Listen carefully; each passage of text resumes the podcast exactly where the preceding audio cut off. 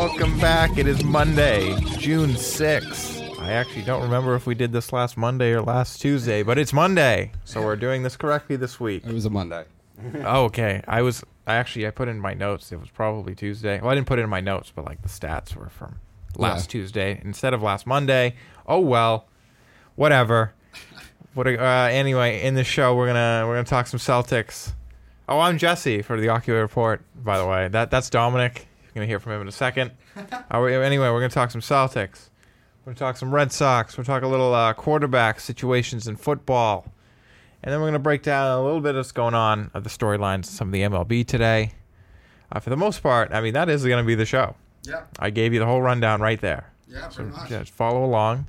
Dom, you changing your opening. I don't know what your opening is going to be. Yeah, you'll. Yeah, it's gonna be a little. It's gonna be a little different, a little wavelength than we do. Uh, we usually do. I'm gonna. I'm gonna try and tread a little carefully because I don't want to. Oh. I don't want to have to take a firm side too much. But Oh, yeah, yeah. I see. But this is gonna be my opening rant, kind of slash dumbest thing I've heard this week.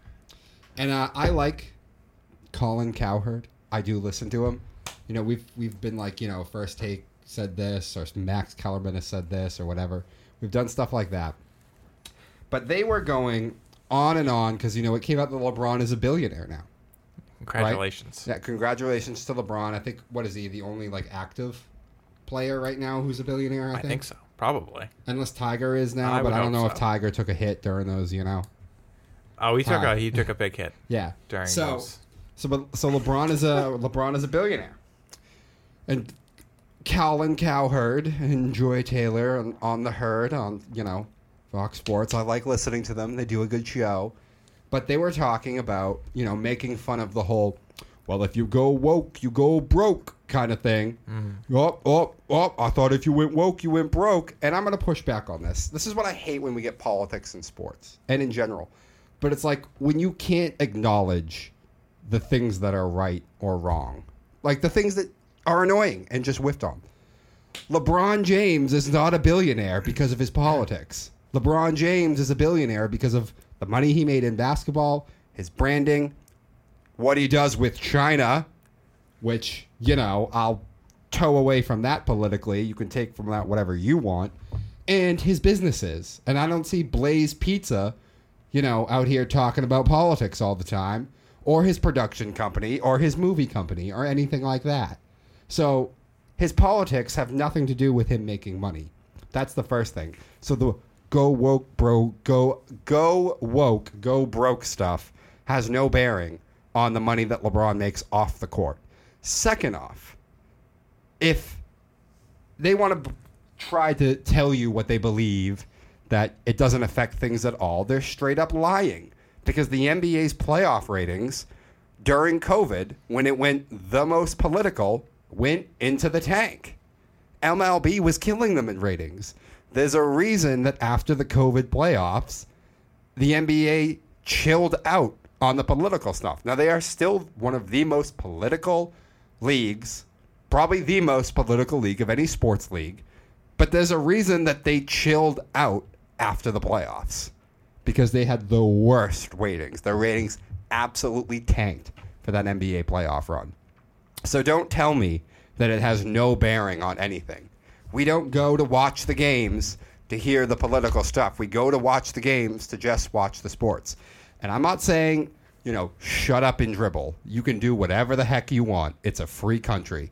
But I hate when people have to try to take things that are not connected or try and say that this thing that they agree with politically has no bearing on whether it be money or a failure of policy or a failure of anything else. So they went on for like three and a half minutes, it seems like, just sarcastically talking. Go woke, go broke, ha ha ha ha ha. Absolutely stupid. I hate when people can't acknowledge the things that are right in front of their face just because they don't like it or they don't agree with it. Mm. Because there's a reason the NBA chilled way off on the political stuff after the COVID playoff bubble. You good? Yeah, I Okay. am good. I have, I have a couple things to say about that. Go for it. And I mean, when people say the phrase "go woke, get broke," they're generally talking about entities, not people. Mm-hmm. Because like Disney has taken a big stock hit, Netflix has had to cut down on a bunch of people. That's what like, those are the entities that we speak of. And it's funny, by the way, because they're like, "Oh, the NBA playoffs are great now" and stuff, and I'm like, "Yes, they're great now," and they chilled out on the political crap. Well, but like you look at someone like Colin Kaepernick, Yeah. who he went he went woke, and now he's you know he's not in the NFL anymore. Uh, say what you will, why? But he has made more money outside of the NFL than he did in the NFL with his Nike deals and stuff like that. And it was the entity of the NFL that took the hit, mm-hmm. not Colin Kaepernick himself. Mm. I mean, maybe he took the hit socially because he's not playing football anymore, but I'm sure he's doing. We know he's doing fine financially. Mm-hmm. So, like, if LeBron decides to go woke, which he has, like, generally it's the NBA that takes the hit, not him. Mm-hmm. He'll still have his NBA contract. He'll still play for big money. He's not going to lose any money there. Mm. He still has his endorsements, which is like, uh, I have a bunch of here: Nike, McDonald's, Blaze Pizza, Beats Electronic, Sprite, Upper Decks, State Farm Insurance, Dunkin' Donuts, Samsung, Kia. He also owns a part of Place Sports. He's also a part owner of the Fenway Group. He is. And I mean, unless he says something terrible, I don't see any of these endorsements like dropping him. Heck, he could probably say something terrible and they still won't drop him because some people have said some terrible things and still been like, well, we're still going to endorse you. But like, I don't see Nike, McDonald's, or like Sprite being like, you mean their claymation LeBron James? They're going to stop paying for that? No, absolutely not. Sprite Cranberry, baby. Um, so he's going to make his money. Now, based on these numbers here, I'm sure they're not complete. His salary is 37 million. His endorsements are about 55 million. Where did this billion come from? I don't know. Um, a lot of China money. But that's neither here nor there. But you're right. He gets money from the Fenway Sports Group. So if the Red Sox, if the Penguins, or if those soccer teams in Europe make money, he'll make money. So there's nothing he can say. If LeBron says something bad that the Red Sox fans don't agree with, they're not going to stop watching the Red Sox. Yeah. He's going to make his money.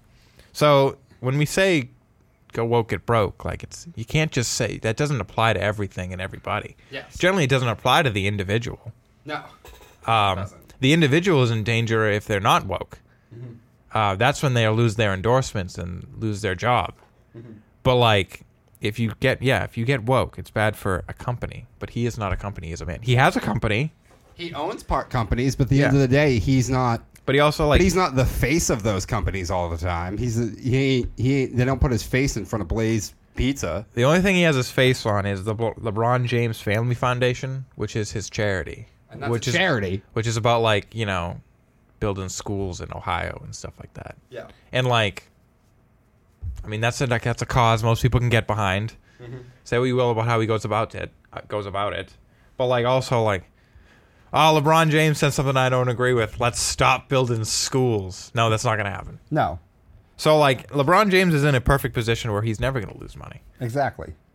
But to try and say that because LeBron is a billionaire, that disproves the get woke, go broke stuff is stupid. yeah i'm sure They're disney not connected. i'm sure disney would love to agree but they just they just can't Yeah, Dis- as you said, Disney's taken a huge hit, and there's a reason the NBA has chilled out on their stuff since that last COVID, you know, since the playoff bubble. this is a reason there's many reasons why the nfl has distanced themselves from colin kaepernick That too. say what you will about it. Like I said, he he has personally made his money though. True. There were and actually there was even like Nike took a hit for associating with him. But like, you know, people have short memories. People still need to buy their shoes. People still need to buy their stuff. They're like, "All right, I don't like Nike, but I'm still going to buy their stuff cuz it's convenient, it's cheap." Mm-hmm. So like you can only like hurt people so much if they're woke mm-hmm. because people are still people. They're like, "Well, I'm just going to buy what's convenient." Yeah. So people only protest so hard nowadays about it too. Exactly. Exactly. But to try and say that there's no validity to it at all, that some entity is not going to take a hit for it at all, is just being dishonest. Also, he made money for that uh, Looney Tunes basketball movie that I can't remember the name of. Uh, Space Jam. Space Jam 2. Yeah. Sure, that made him a bunch of money. Yes, it did. And, like, even though people didn't want that and didn't want to see LeBron, they would love Michael Jordan again or maybe somebody else. I'm sure more people would have loved it and watched it if Kobe was alive and did it. But he still was going to always make his money for it. If the movie bombed and made no money, he still has earned a paycheck. So you're never going to stop LeBron from making money, no matter how woke he gets. Yes. Exactly, exactly. But my point is just to try and disingenuate to try and say that it has no bearing on entities or anything at all is just stupid and kind of dishonest. It had a bearing on a lot of things, It had a bearing on a lot of things. not just involving him. and that the NBA playoffs took an absolute tank in the ratings when they did all that stuff. Yeah. Because generally, by the way, the people who love the politics and the getting woke stuff are not actually sports fans. No. They're not. They don't actually watch that much. The ones who love it the most. All right. Anyway, I think we're good on this. We can move on. Rapid fire news. Rapid fire news. All right. This is going to be kind of a short one. Anyway, Celtics. Uh, they went one and one. They're one and one so far in the finals. Uh, one game one, lost game two to the Warriors. Game three is Tuesday. They're Wednesday. Wednesday. Wednesday. Yeah. Two days off in between games now. Yeah, it's ridiculous. It's a bit much. Um, anyway, more playoff news. The Avalanche are up 3 0 on the Oilers. They look for the sweep tonight in Edmonton. It's not looking good. Uh, can I ask you something, though? What? If the Avalanche sweep, is that kind of bad for them? I think so. Because the Rangers and Lightning look like they're going to go a while. Yeah, no, I don't think it'll be good for them. The the Avalanche if they if this one goes fast. Um, you know, it's it'll be nice for their health and they can rest and less chance of injury. But like, yeah, I feel like rust comes on fast in hockey. I I think it did in, in basketball too, because in game one, other than Steph Curry, Golden State was kind of ass. But like, I, I, I feel like in hockey it's worse because I mean, Ste- Steph Curry's. Uh, we'll we'll talk about the Celtics. Yeah, we'll, get, we'll get there. We'll get there.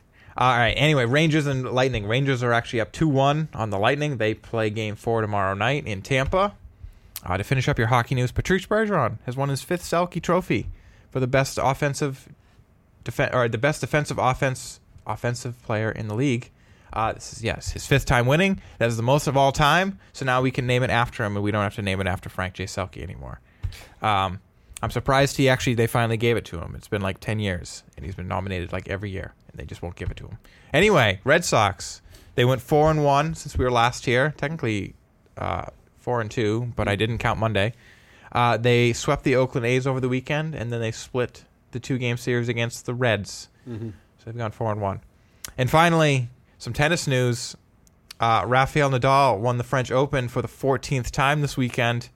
He has a career record at the French Open of 112 and three. Wow. Here's another crazy stat for you. In the finals, he has it has never gone five sets, so he has never faced elimination in the finals. Wow. So that guy is insane when it comes to the French Open.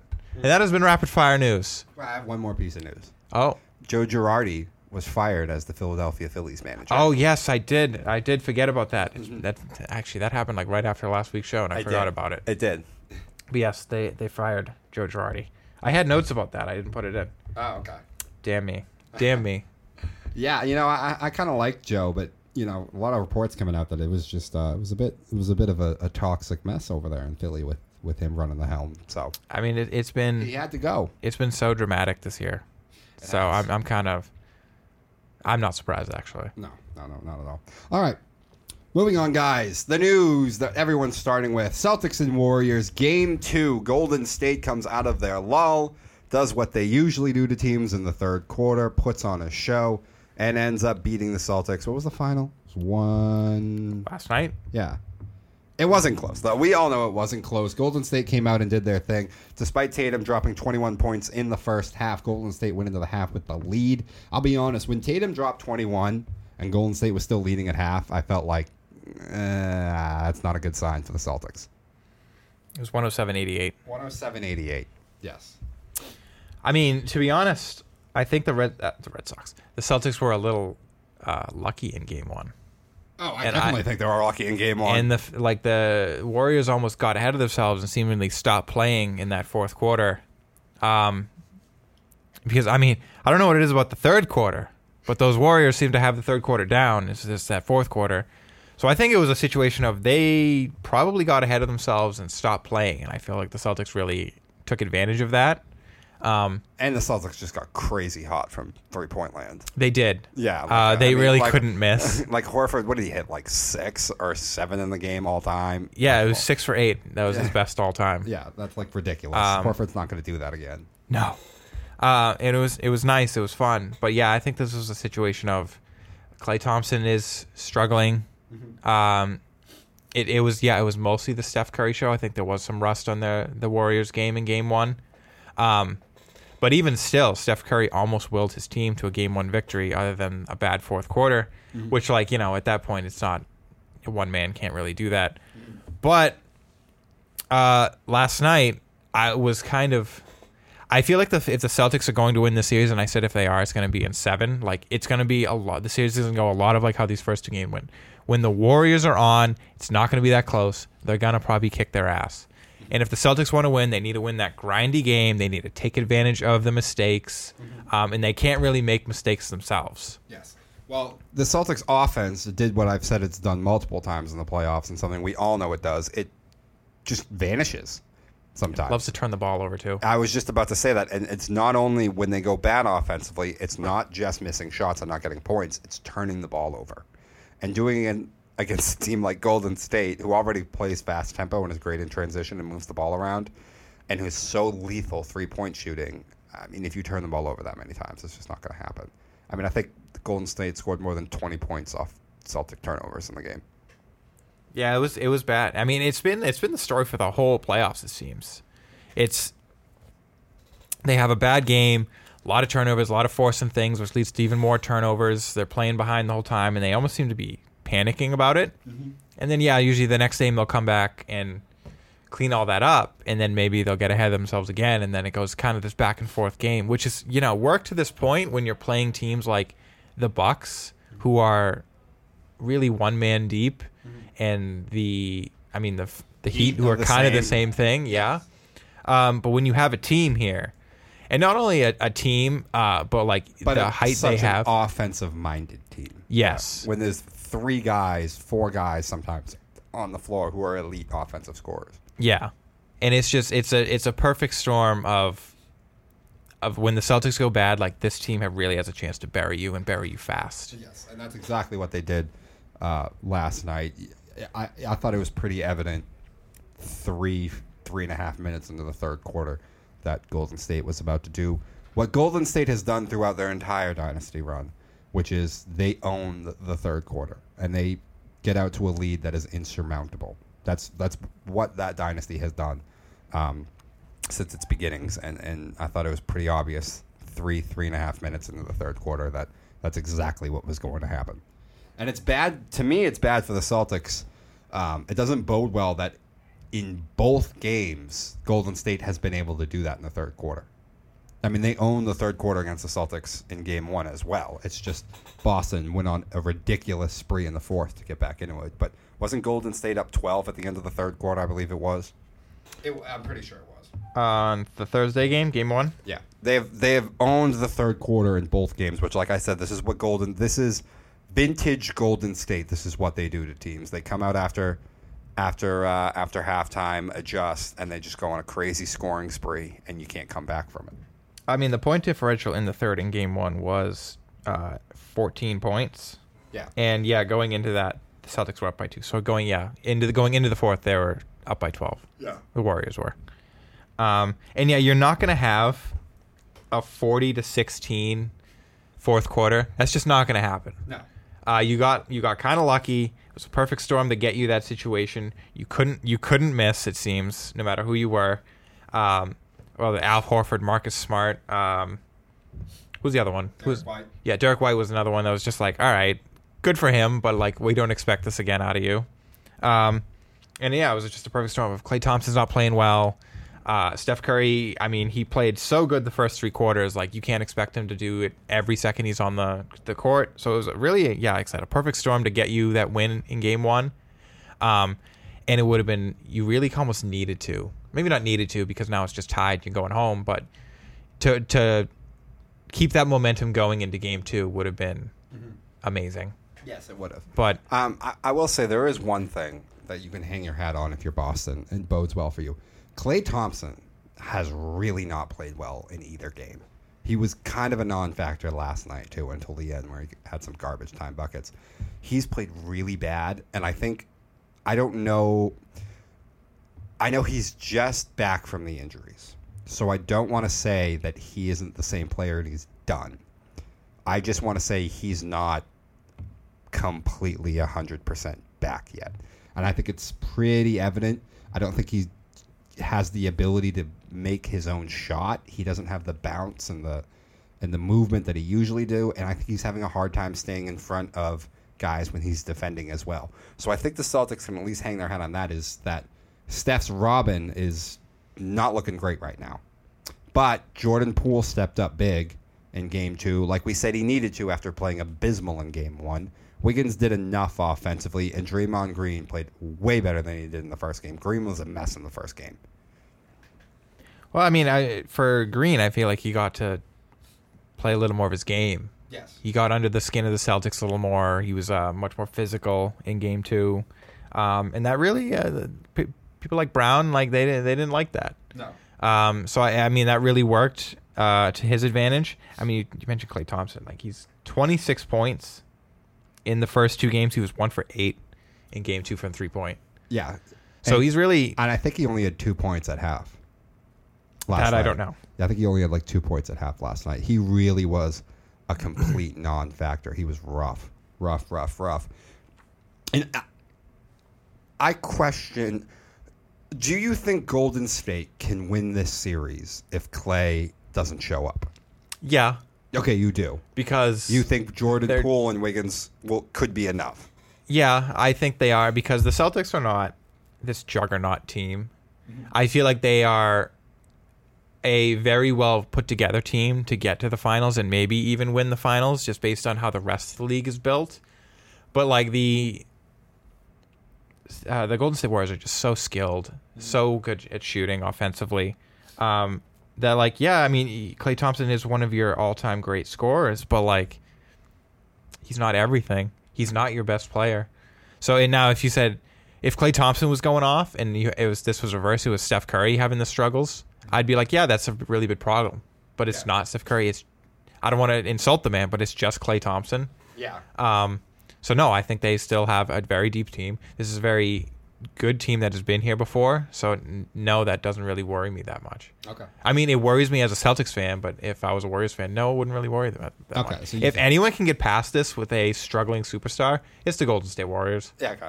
Yeah, and, and that's one of the things I was worried about is I just think there's too many guys on this team who are just too lethal offensively uh, to hold them all down. So, all right, I think I don't think you're wrong. I was actually going to say the same. I thought you might. I didn't think you were going to say that though. I thought you were going to say they needed Klay to show up. But no, I think Jordan Poole and Wiggins can be enough. Well, I mean, I say this like I said, Celtics in seven. Yeah.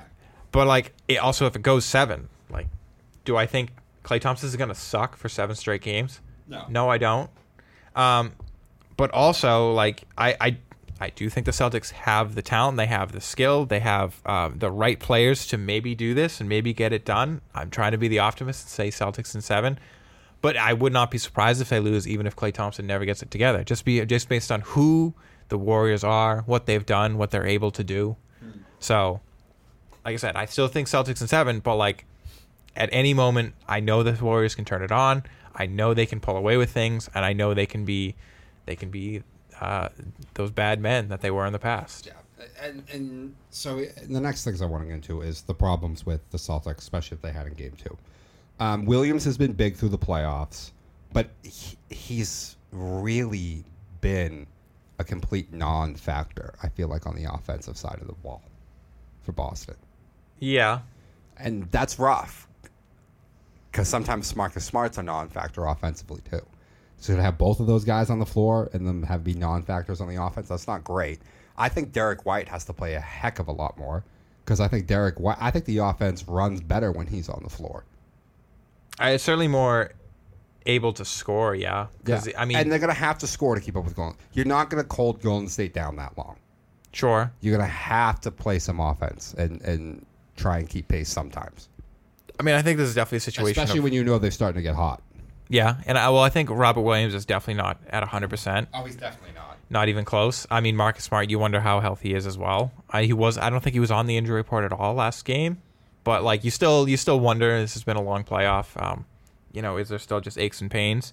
Um, and that's kind of just if you want Williams to play, that's kind of what you got to put up with at this point. Yeah. You want him to play strictly to kind of play defense. You don't want him pushing himself too much because um, you don't want to lose him for the next game.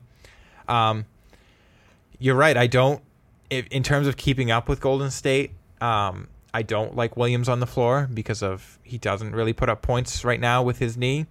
But at the same time, I definitely want him to play, and I want him to be on the floor because I feel like the Golden State Warriors have the potential to run away from you if he's not. I get you. So But it- the problem is, is when you have both him and Smart on the floor. yeah, That's my issue. Uh, Williams had some very nice defensive plays last night. He had a couple of blocks on Jordan Poole, one on Klay Thompson when he was driving down the lane. So like he is. I'm not saying he's he's not helping. It's just to when him and Smart are on the floor. Sometimes that just means the offense. Like there's just not a lot of offensive help there for your team. yeah. No, I, I I agree with that. Um, and like, oh, Marcus Smart in general just kind of really scares me. Yes. because he'll if he's missing he's like well give me the ball. I want to get out of this funk and he just can't ever get out of the funk. Um like game seven against uh the heat like the end of the game the game's won. And they just keep letting marcus smart take these shots and i was like oh my god he keeps just missing and missing and missing. Um so all like i don't know the strategy should be to give marcus smart the ball if you're the other team. Because Yeah. like yeah he can really he can really get in a bad place and just miss and miss and miss and he won't stop shooting and it's Yes. really annoying I know it is Um, really annoying. and I, there's really there's aspects of Marcus Smart I really like, but like he can he believes in himself so so much more than he should. Um, so yeah, no, that is a you're right. That is a bad combination He goes by that Kobe mantra. of just feed me the ball. Well, no. Uh, What did, what did Kobe say? I can't miss a shot. I what was it? You can't miss a shot that you haven't taken yet. I, I is it from that commercial with Kanye? Yeah, I what does that mean, Kobe Bryant? Yeah, uh, something like that. May- I'm, I'm sure I've heard it. Oh wait, no. I miss hundred percent of the shots I don't take, or something like that. Well, that's the Wayne Gretzky quote. Oh, is that it? No, Well, I know. the Wayne Kobe, I know Kobe said something like The that. The Wayne Gretzky quote is, "You miss 100 percent of the shots you don't take." Oh, okay. And then the Michael Scott quote is, "You miss 100 percent of the shots you don't take." Wayne Gretzky. That's anyway. Anyway, Um, lastly here, Um, actually, no, I, I'm drawing a blank. I forgot what I was going to say. Game three. Game three in Boston. What do you think? uh, uh, the Celtics have yet to lose two in a row in the playoffs. I. This is going to be a rowdy crowd. However, at the same time, Warriors have not also lost two in a row in the playoffs. Now, obviously, they're coming off the win, so now it's the Celtics' turn to respond. Um, but I mean, someone's got to crack first in that aspect, right? So, and honestly, the Celtics have been almost a, a, a better road team.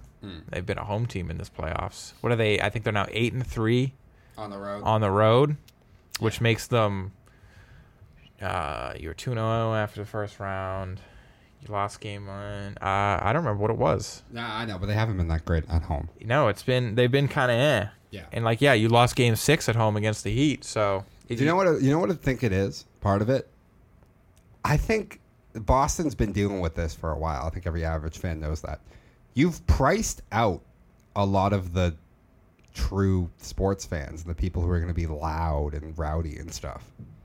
Oh, I mean, this is a little bit of a different conversation, but in the past we had a conversation about like who's the face of Boston sports, and you argued Jayson Tatum. And as someone who's worked Celtics, Bruins, and Red Sox game recently, I like I don't think the fans care enough Yeah. for it to be. And listen, I'm not saying they don't care. We're not bandwagon fans. We love the Celtics. They're rowdy as hell out there. But just compared to what it's like at a Red Sox game or at a Bruins game, they're like Celtics fans are just kind of. Eh. Yeah, because they've priced out a lot of the people who would be loud. But the Bruins did that years ago. They're still loud. Oh, I don't know that. I think just to be. I agree I think you. just to be a hockey fan, you're already built a little different. So You're right. You you usually have money. yeah, but even if you have money, you're not the like quiet kind of Oh oh well. I mean, like all, you know like nose up like all hockey fans are the exact same people. you know we like you know those yuppies in Boston right now. Every, well, here's the thing. Every every hockey fan is the exact same person. Thank you. They just root for different teams. Thank you. There is no difference between any of them. I don't care. What, like, oh, this fan, hockey fan base is worse than others. And like, obviously, there are like Toronto fans are worse because they're just so annoying and they like hype up a team that hasn't been good since the 1960s. Um, but we're all the same. We're all the exact same people. We're all annoying, low level. Um, and here's the thing: we should be rich, but we're not. We're very, we're usually very poor. I think there's more poor, rich people. At, again, maybe that's because they priced them out. Yeah. But I see more rich people at Celtics games than I see Bruins games. Okay. Well, Um, yeah, that's my point. They priced them out. But anyway, the last thing I'm going to say with the Celtics, I feel like they don't ever have like that true normal point guard who runs the offense. I feel like Tatum's bringing the ball up sometimes. Brown, Smart. I feel like they have a lot of guys who are individually good ball handlers, but not always great distributors. And a lot of the points come off just ISO ball. And I mm. think that's a problem, especially when you're playing a team so movement and orchestrated offensively as Golden State is. Celtics, I feel like a lot of the time, a lot of it is ISO ball that they get their points. It's Jaylen Brown shaking, moving, carrying his own shot. It's Tatum shaking, moving, creating his own shot. It's Horford down low, moving around, bound, you know, bumping guys, creating room, and getting the bucket. Well, I feel like that's actually been their problem for years. I mean, when uh, with the Brad Steven era, But like, I think that contributes to why when things go wrong, they also turn the ball over so much because they're not. Yes. They're not. There's not a one true point guard out there who's a elite distributor of the ball. Now I know Tatum had 13 assists in game one, and Tatum is capable of doing that when he's not making his shots, is helping others. But it's still not the number one part of his game, and they don't have a guy like that on the team. No, I agree with you. And like when I was gonna say it's like it's been that way for years. Like during the Brad Stevens era, like how many like you know you have a you have a good team with good players, but they're all individuals. Mm-hmm. There was no real like who was the leader of this team, who's the the superstar of this team, and part of that was because they were all young and like who's gonna really. It's clearly Tatum at this point, mm-hmm. but like, you know, how many times did they have problems with Marcus Smart not wanting to be a role player? He wanted to be the face. He wanted to be the star. I feel like Jaylen Brown went through a little bit of that also. Um, and they, and Brad Stevens was not the guy to get them all to accept their roles. I feel like Udoka is a lot better at getting them to accept their roles. You are all players on a team. Let's be a team instead of individuals. I would agree with that, but that still means that still contributes to why they get so turnover prone when they when, Yes. when things go bad offensively because they do not have a true general of the offense who's more worried about or at least as worried about distributing the basketball as he is his own scoring as well. Yes. I feel like Udoka's been able to patch that mm-hmm. and at times get them to do that.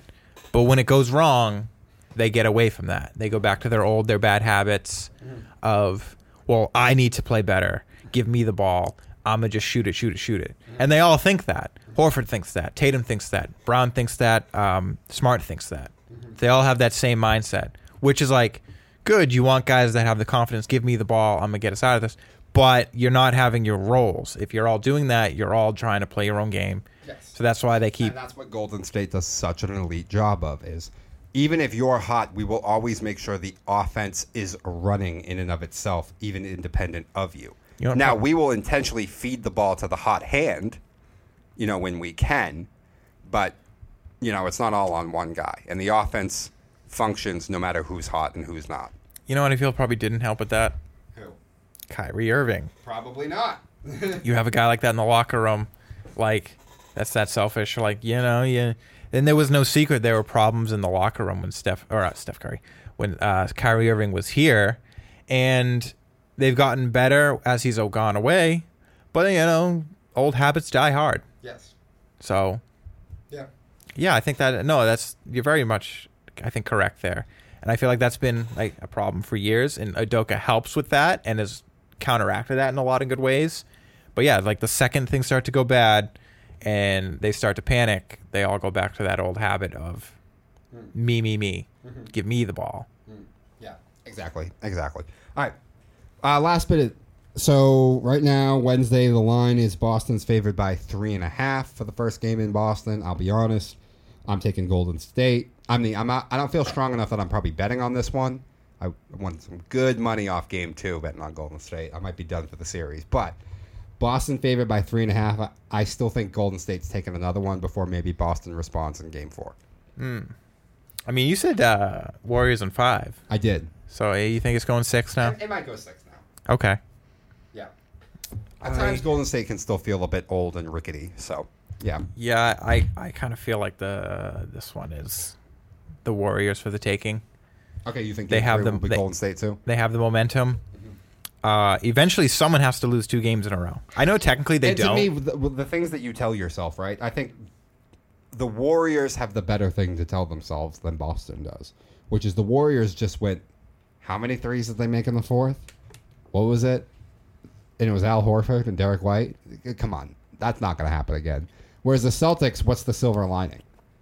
Klay didn't play well. Uh, oh, is, maybe Steph can't drop thirty points again. Did you see Draymond Green's press conference after Game One, Yeah, I did. where he, he I don't think he was. And a lot of people were ripping him, and I didn't think he was all that wrong. I think maybe he inflated it a little bit, but I didn't think he was that wrong. Hmm.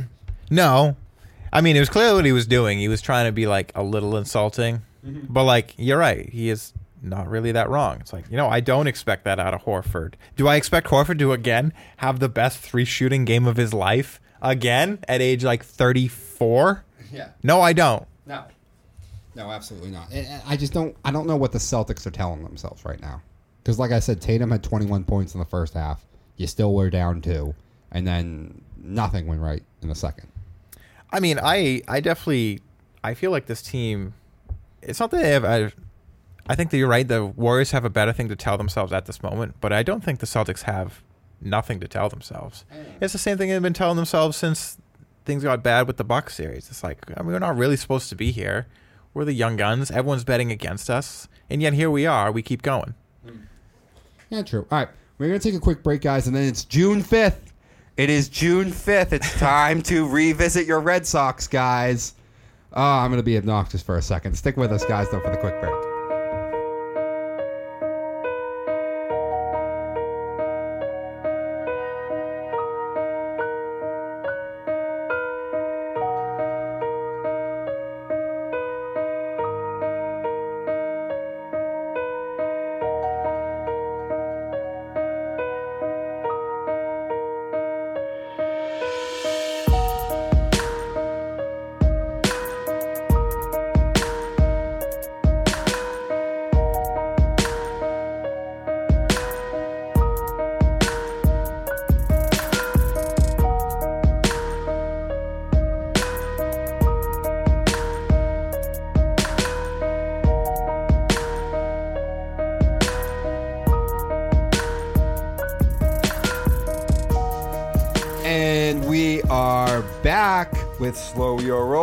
Guys. Guess what? Yesterday was June 5th. They just finished up that series with Oakland in which they swept them. So let's revisit where the Sox are at for everyone who said in May that the season was over.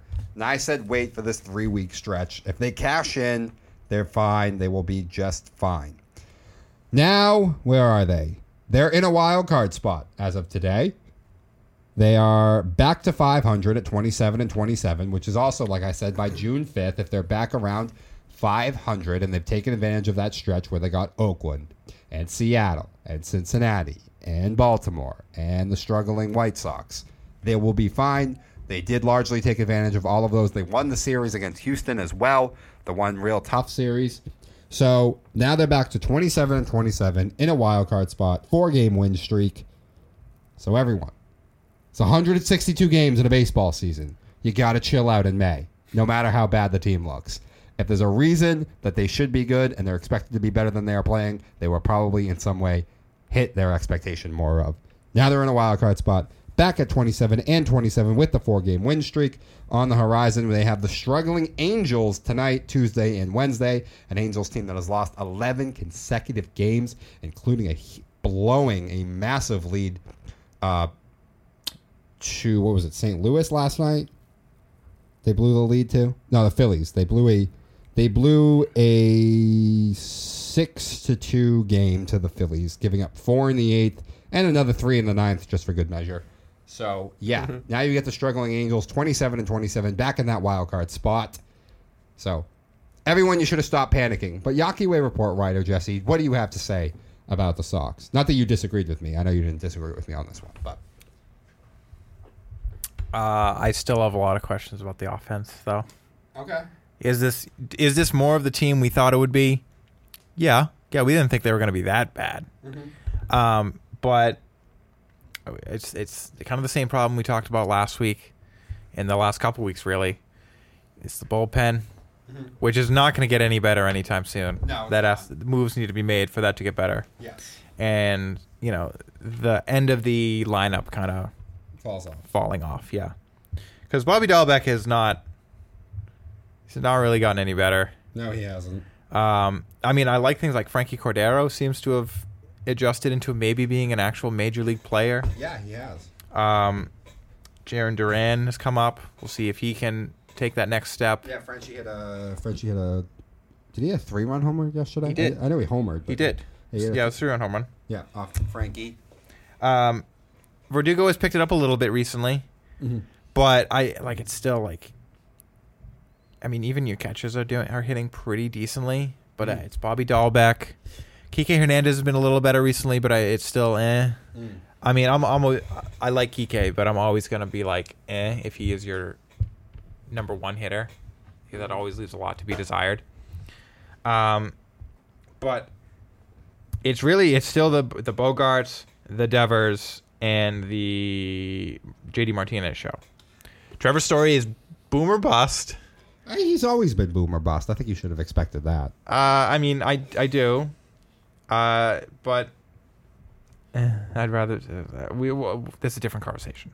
I don't, I don't, we'll, we'll have the Xander conversation, I'm sure, again a different day. But I mean, another big problem I have is this starting rotation is doing so well. Pivetta continues to be one of the hottest pitchers in baseball. Um, and that just can't last. And I'm so scared for it to break down because the bullpen is not going to get any better. Mm. So you, capitalizing on this good starting pitching has been good. It has been fun, but it's not going to last. And I'm hoping some moves are made for the bullpen before. And I know they're not going to because they're like, well, Chris Sales are coming. It's going to mm. fix those problems. Mm. It's going to help the starting rotation, which doesn't need help, and then it's going to fix the bullpen in turn. It's, I don't think it will, Okay. I, especially at first, because I don't see Chris Sale coming back and being just an ace immediately. I just don't. He was he was good last year. But here's the thing: even if he puts up those numbers again last year, I don't expect that his first couple starts. Okay, I got that. There'll be some rust, and here's the thing: they're gonna have a short leash on him the first couple games anyway, which means there's gonna be half of those games are gonna be at least half of those games are gonna be the bullpen. Well, yeah, but what they'll do is they'll piggyback whoever the normal starter would have been, whether it be Whitlock or Houck. Likely Whitlock, because Whitlock is the guy that they have put into the rotation. Okay, I guess, but still, Uh, here's the other thing I want to talk about. Um, Jackie Bradley's on paternity leave. Duran comes up. Hit well in the minors. Hit well this year so far before being called up. It sucks to say this because the guy's on paternity leave, but do you think that Duran could play himself into Jackie's job? I would love that. I would too. I was just about no, to. I don't think he's going to. really? Here's the thing: I What I, if what if he hits fantastic over this next few days while Bradley's gone? I What has Jackie done? we have hope for Duran. I do too, but like, what has Jackie done to keep the job? He's got like 15 doubles. Well, he hits two ten. Okay. I mean, he's only hit, he's hitting 308 and 13 at bats. Duran is, and like again, we he's a high end high end prospect. He's expected to be a major league player and a pretty decent one at that. Hey, I love a guy with his speed at the top of the lineup. You know, the starter. I just don't think he's going to play himself into be like, well, we can't not play him every day, right now. Um, I just don't think that's going to happen this year. Like I don't expect him to be a, a typical just 300 hitter right now. He's only 25, and uh, I like I said, he'll be a pretty decent player, but I, I just don't I don't think he will right now. okay. And he's not actually a very good base runner, No, he can be a bit idiotic on the base path. and he's potential fielder, but he's not the best fielder. no, So but if he can hit, Whereas Jackie is an absolute but offensive liability. However, if it's not so much better than Jackie, like so worlds ahead of where Jackie's hitting, I don't think his lack of fielding, and again, I don't think he's a terrible fielder, but Jackie will save you runs in the field, hmm. knowing damn well he's not going to give you any on the board. but like Duran, unless he's giving you a bunch of runs with the bat, I don't want to. I don't necessarily want to like, you know, give up Jackie's fielding time. Really? Kind of, yeah. I, I am total opposite of you on that. And I think if Duran hits well over this over this little audition he has, I 100% think he can take Bradley's job and hope he takes Bradley's job because they do need to lengthen this lineup a little bit. I would like him to take Bradley's job because that means he's doing great. But like I said, like and also like Duran can, can get on base and then find a way to knock it around. Where if Jackie gets on base, like Jackie, Jackie can be dynamic. He can take that extra base that Duran should be able to take, but can't because he just doesn't gets lost. Um, and Dur- Jackie doesn't run himself into outs the way Duran can. So Jackie can get on base, They can rein that in. I would hope so. they can rein that in. That that seems like an easy fix to me. But this is why I say like let's not rush into giving this kid jo- the job. I didn't Like, say Give him the job right now. All I'm saying is, in this little audition he period, that Bradley, while Bradley's on paternity leave, I think Duran could potentially play himself into the job. I think this little audition period will give him the opportunity to stay on the major league roster. Well, here's my thing: is I don't think he'll stay on the major league roster because if he's not starting, where does he fit? He's a left-handed bat. Bradley's a left-handed bat, They could use some more left-handed bats. And like, Who's you I want mean- Duran to play every day to get the at bats and keep getting better. Well, then you- the only left-handed you have is Verdugo. Well, I guess for uh, for uh, Cordero does bat left. Yeah, they're all left-handed bats in the outfield, dude. Duran doesn't fit. If Duran's not starting, he doesn't fit. They're not all right-handed, left-handed bats. You just said Frenchie's left-handed too. Uh, Hernandez ain't, Fr- and Martinez ain't. That's true. Um, Mart- Martinez isn't an outfielder anymore. uh, and I mean they try to do Arroyo in the outfield. He's a righty, but yeah. would you rather Frankie or Duran? Well, the way Frankie's hitting right now, Frankie. I mean, he's only batting 247 though. Yeah, but it gives you pop. I mean, Duran has some pop, but right now Frenchie's hitting the ball really well. And I, someone who don't doesn't like Cordero at all, but right now he's hitting the ball too well for me to say I'd rather have Duran than Cordero. You don't like him at all? I, I never did before this. No. Okay. I, I didn't. I just didn't see it with Frenchie. Mm. So. Mm. Send all back down. Oh gosh, I, I, I hope so. Teach him to play first. Who's gonna play first? Duran. Cordero. Oh, if Cordero's played some first. Yeah, Cordero would play first. Oh, you know, okay. Yeah, no, you you'd put Cordero at Send- first, then you put Duran in the Send outfield. Bobby Dalbec down. Honestly, though, like Because here's the thing: Frankie Cordero you was you awful you, with the you, stick. you have thrown a wrench into my what I was saying, Frankie Cordero was What? awful with the bat last year. You know, I think you said this joking a little bit, but but I don't think that's a joke. I did say it as a joke, but now I'm thinking about it and I'm like, hmm, this could like help the team here. Cordero has played first, right? I'm not crazy. No, he has. Yeah. and he's not very good at it, but neither is Bobby. Yeah, Bobby's not a great defensive third base, uh, first baseman either. Yeah. Oh my goodness! In three Here's the thing. weeks, in three weeks, are we gonna see Duran in the outfield and Cordero at first and Bobby back at Worcester? Bobby Dalbec has played so bad this year. We forget he's on the team, I know. And it's sad because I actually had hopes he would maybe take a step. Especially with Oh. how, how good he played at the end of last year. yeah, like he needs to change his stance entirely. I don't know what he needs to do, but he has been awful. What is he hitting? 179? Yes, With what? that's exactly what he's batting. is he hitting what? Two, three homers? Three home runs, ten RBIs, Ten. uh, he only has ten RBIs. yeah, a five fifty six OPS. Oh. Yeah, you know what? I changed my thing. Duran, if he hits well enough over this span, Jackie comes back, Frenchie goes to first. Yeah, he struck out. He struck out eight times his last seven games. Striking out at least once a game, it seems. Not good. No, Not good, Bobby. Not not good at all, Bobby. What are you doing? what aren't you doing? like I don't know. I, I don't know what to tell this kid anymore. Because like I mean, he won't. He hasn't changed his swing seemingly at all Mm. since he got up here. He doesn't really. Uh, he can't really catch up to fastballs. No. He he loves to chase those low and away uh, sliders. Mm-hmm. I don't like. I don't know what to do. I- he's just a kid who seems like he can't make the adjustment, and there are plenty of people who can't do it, and he seems like one. Damn. I know. Are we? Are we? Are we in on this? Are, are, are we? Are we out on Bobby? Well, are we planting the flag here? It, it's it's a bust. For Bobby? Yeah. Ah, man. Frenchie's doing okay at 27, and like Bobby's 26. That's the thing. Like, this is like think the last thing you can do for Bobby. Send him back down And and tell him to work on some stuff. figure it out, Yeah. and maybe we'll see you in September.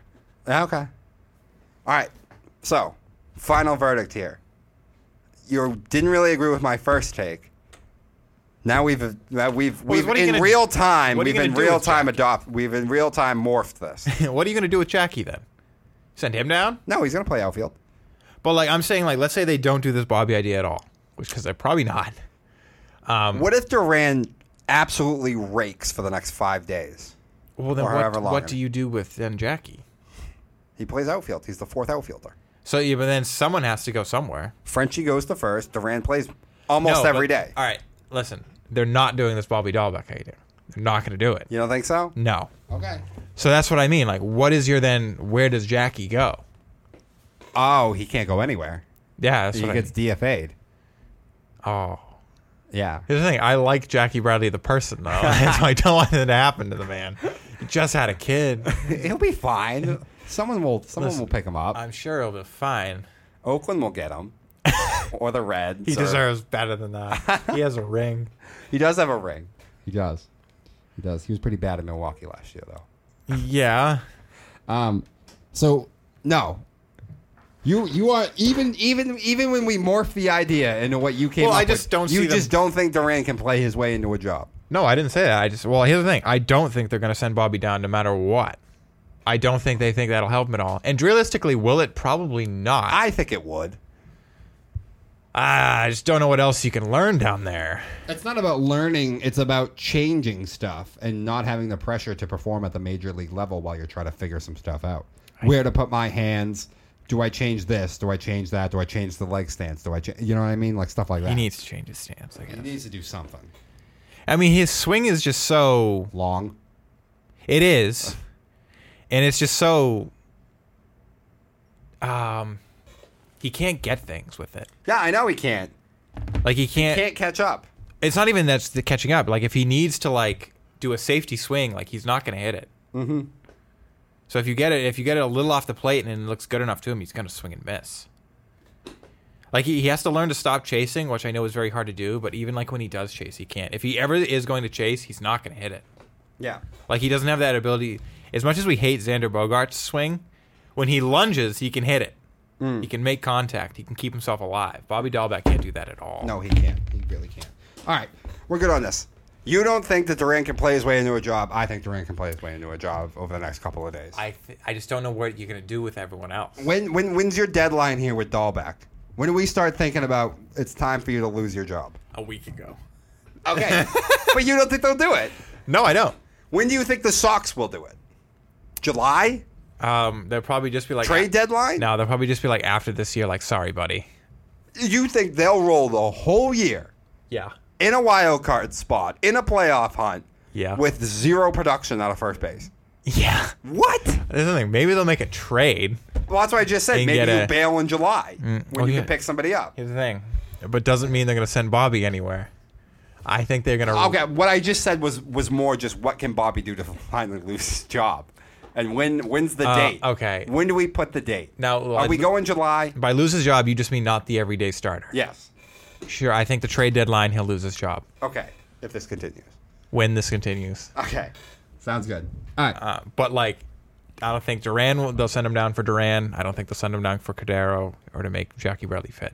I think they'd rather send Duran or Cordero back down because they just think nothing can save Bobby except he'll figure it out. Okay. All right. Sounds good. All right. So, some football. Kyler Murray attended the voluntary OTAs of the Arizona Cardinals, and I think that bodes. Uh, I mean, that's got to bode well, right? You attended voluntary OTAs. If you're going to tell the voluntary OTAs, which a lot of ca- quarterbacks don't, Aaron Rodgers, Um, despite having a whole new wide receiver room. But be that as it may. Tom Brady didn't. Oh, yeah, but he at least that was the same team for the most part. Yeah, but And Brady worked with them in the offseason too. Aaron will come in and be like, they're gonna they're gonna come into my system. Yeah, Brady They'll do also, what I want but them to Brady do. also would throw with his wide receivers in the offseason too, though. Mm, Not his rookie ones. Okay, that's true. But like, Not the young So ones. what? Does Aaron just refuse to throw the ball to a rookie? Let's see how I that think he works for you when your only wide receiver is think- Allen Lazard. I think he refuses to do a lot of things, and like he doesn't care. All right, whatever. Anyway, Kyler Murray at least was at OTAs, which makes me think that not only is he going to play this year, but I think that Arizona and him are close to working out a deal. Really, I hope. And as much as the personality is makes me not want to pay him a ton of money, the NFC has never been weaker. The Niners don't really know what their quarterback situation is. Aaron is old. Dallas lost a bunch of guys. And there's no one else in the NFC who I really feel like is on the come up. So I feel like now is the time for Murray and the Cardinals to maybe pounce and take the opportunity. I might just bite the bullet at this point. And this is a little different than the rants I've given in the past. I might just bite the bullet and say we're, we're going to have to pay him for four years, five years, whatever it needs to be to work this out. I wouldn't, Why?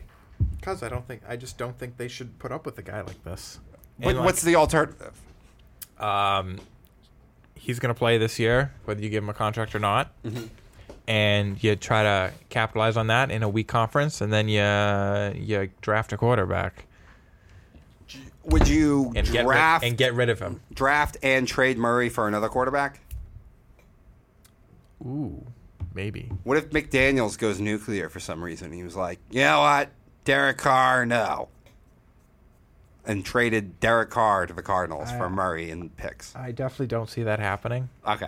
Especially- especially since the- I don't either, but I'm just saying like is that like the that's like the only alternative I could think of for where I would as a Cardinals move on from Kyler Murray if I got another proven quarterback in return. Uh, mm, I maybe, but like, yeah, I don't see any team doing that. Well, for whatever reason, it seems like every every year I have to hear that Derek Carr is available Really? I don't ever remember hearing it. all the time. I, I, I, I always hear about how much they love Derek Carr and how the, this Look, is their man. I mean, I actually, think- uh, there was a couple years ago. I remember hearing it. Yes, This year, I didn't hear it as much as I did in years past because everyone realized. I did hear it like two years ago. I I remember. heard it hearing with it. Gruden multiple times. Yeah, when they first brought in Gruden, I was like, oh, they're just gonna start from scratch everywhere. Yeah. But then they just became such close friends. Everyone's Derek Carr's friend. I swear to God, like that guy has a great relationship with everybody. Well, you know, that's probably better as a leader than being uh, a prick. It helps. it helps. It definitely helps. People want to play for you. haven't But won anything with it, seriously, but- I, I just don't. I Not a damn thing. I just don't see why you think, with the weaknesses that I just pointed out, the opportunity that's now in front of the Cardinals, I just don't see how you can pass that up now. I mean, I think they'll try to t- take advantage of it this year. I mean, if I to the me, they're finishing in second in the division now. But I also like. I also think they know that like, well, with this team we have now, like, they took a step back. They lost Chandler Jones, which I know he was very injury prone. Um, but like, you still lost a guy like that. You don't have DeAndre Hopkins for six games. Yeah, but they brought in Marquise Brown Oh, to go with. But they have some good wideouts there though. To go with Rondale Moore, who looked really good last year as a rookie. you lost. You lost the best, Yeah. most valuable wide receiver on the market in Christian Kirk. um, I, I just I don't think they'll be. Uh, I think they'll be like the second half Cardinals more than the first half Cardinals. All year. Kinda, yeah. Oh my gosh. So you, And here's the thing. so wait, wait, wait, wait. I think they'll still compete because of how So, weak so the how do you think? is. So how do you think that they're going to finish in second? You don't think? I mean, I didn't say Or they will think- finish in second. oh, I thought you agreed with me when I said that. I I don't know. I don't want to make that prediction because I San Fran has the potential to be an absolute dumpster fire. We know Seattle's going to suck. I think um, Seattle might be the worst team in the league. All right, well, you said that about Philly last year, and they made the playoffs. Now, now I'm saying, now I'm thinking, well, Seattle might be good. They're not going to be good. Drew Lock might figure it out. Um, but Poor Noah. here's the Fan. thing: they could finish second, and that could be enough to get them wild cards. I just think they won't be that great of a team. Can team. we all take like a moment though, to like, just send our apologies to Noah Fant. I feel so bad for that man. I mean, I wonder how many situations they've been in. Like, um, You went from Drew Lock in Denver. Then your all your teammates are getting excited because they got Russell Wilson, but you went from Drew Lock to Drew Lock in Seattle. well, that reminded me of uh, it was that trade. It was 2012, and I mean, it was the Red Sox. They had like that. They spent all that money on like Carl Crawford and Adrian Gonzalez, but then it wasn't working out. So they traded everyone. It was like the most expensive trade in MLB history. It was uh, Josh Beckett, Andrew Gonzalez, and Carl Crawford. They all went to the Dodgers because that's what the Dodgers do. And I felt so bad for James Loney, who got traded to the Red Sox. So you might have heard like, "Oh, we got all these players. Like, we're definitely going for it this year, guys." Like, yeah, but you're going back to the Red Sox. so that's what I feel like. It's a situation like that. Hmm. It's like, oh man, that sucks for you. Uh, yeah, exactly. You Except, except you had to be the throw-in.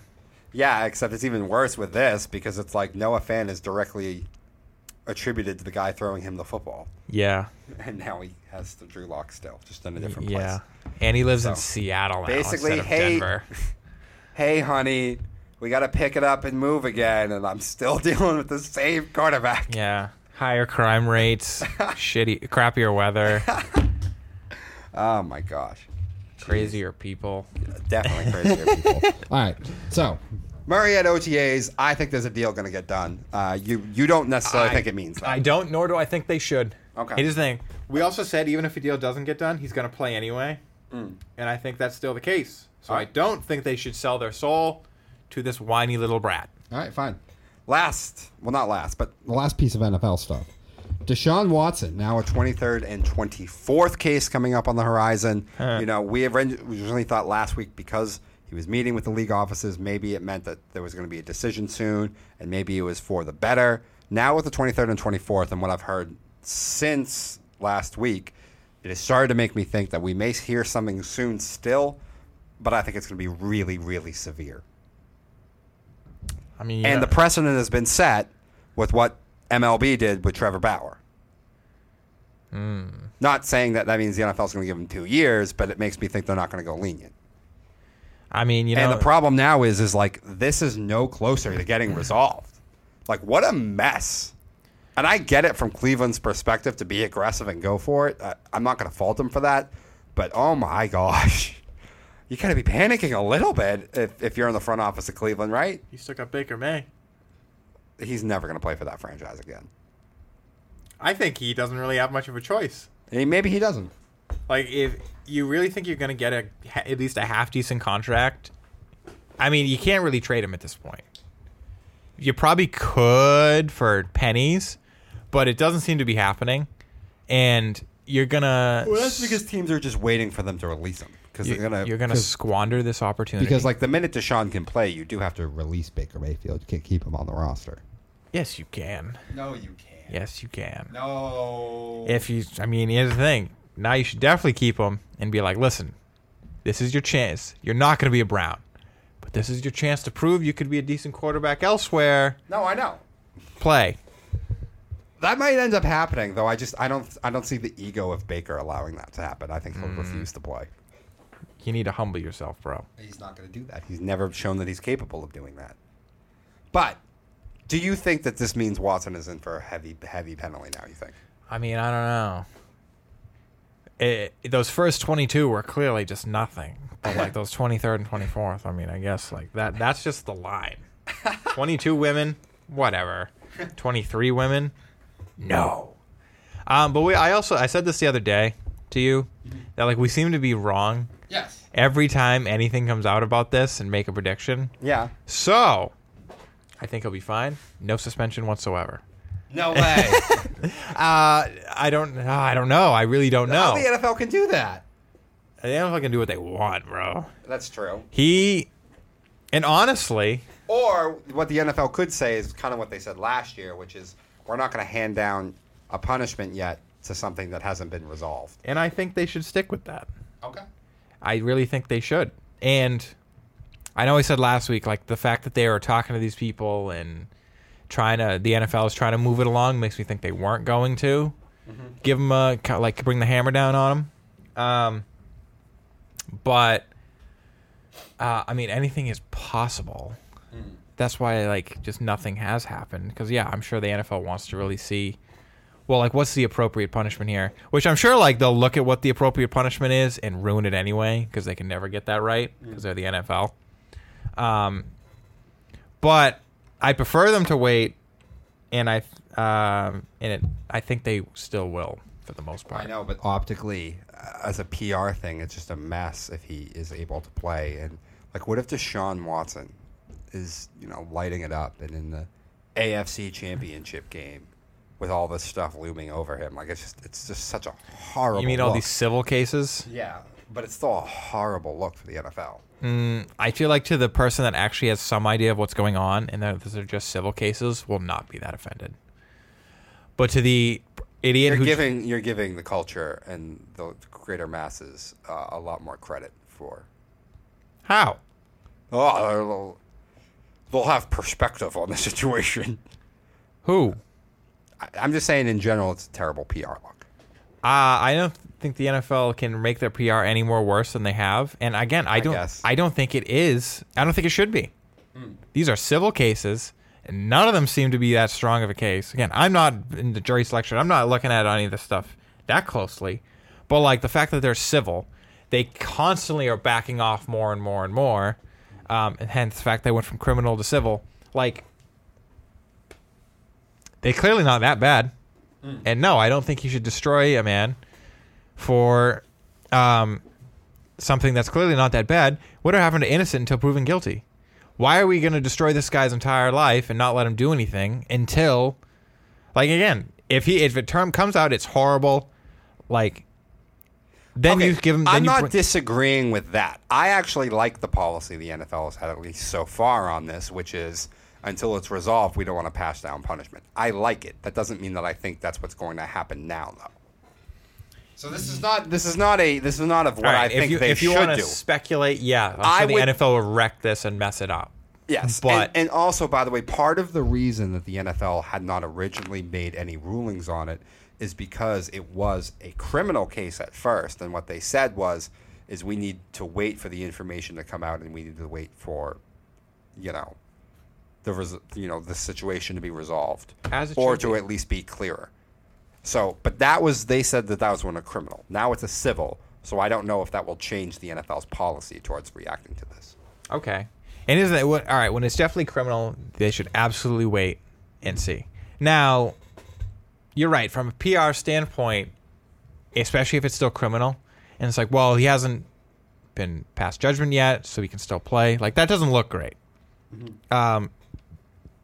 Uh, but now you're right. Now that it's civil, maybe they want to like get this over with in terms of the NFL standpoint. Like, all right, we're gonna. But again, I kind of don't think they should. I still think they should wait and let him play, especially at this point because it's less of a PR nightmare. And again, to the average person, the average football fan that actually has some idea of what's going on, this will not be a PR nightmare for them. They will not be, wow, what a terrible, terrible person. They'll be thinking, that's whatever. To the the idiot out there that just hears To the woke mob who doesn't Yeah. watch sports anyway. that just hears that there's a man named Deshaun Watson who has some accusations against him and is still playing. Now, to that person who doesn't watch football, they're going to lose their mind. But screw that person. Yeah. Like, who cares what they think? They're ne- you're never going to get his money anyway. Mm-hmm. So, like, I don't care what they have to say. Hmm. So, I, I think he should still be able to play. I think they should keep it till the court passes judgment and then decide from there, regardless of how it looks. I, uh, Personally, In rea- now, in reality, I wish it would go that way too. I just, I, I don't think it will. I do think now that it, it's gone on this long, it's a civil cases now, 23rd and 24th now too. I do think the NFL will pass some sort of suspension and judgment. in terms of this that question, they seem to be heading that way. Mm-hmm. Now, what does this twenty third and twenty fourth do? I don't know. I don't know exactly what this twenty third and twenty fourth have said. Mm. Um, and it seemed to have been going somewhat well for him. He was probably going to get some sort of punishment, Mm. but it seemed to be like, all right, this won't be that bad. This won't be life altering. I won't be banished from the league here. Just maybe a couple games. Um, but like, uh, yeah, right. This seems the NFL is looking to at least make a decision sooner rather than later. Mm-hmm. Probably before week one. Definitely before week one. Um, but like I said, I don't think they should. All right. All right. We are going to take our last quick break before we go into, uh, you know, a little game, little segment. We're going to decide. Uh, we're, we're in the first week of June now, two months in the books in the uh, MLB season. The dog days of summer around the corner. So we're going to see, look at some teams and two specific players as well, what they're doing so far, and decide if it's built to last or it's going to pass. So, quick break with that.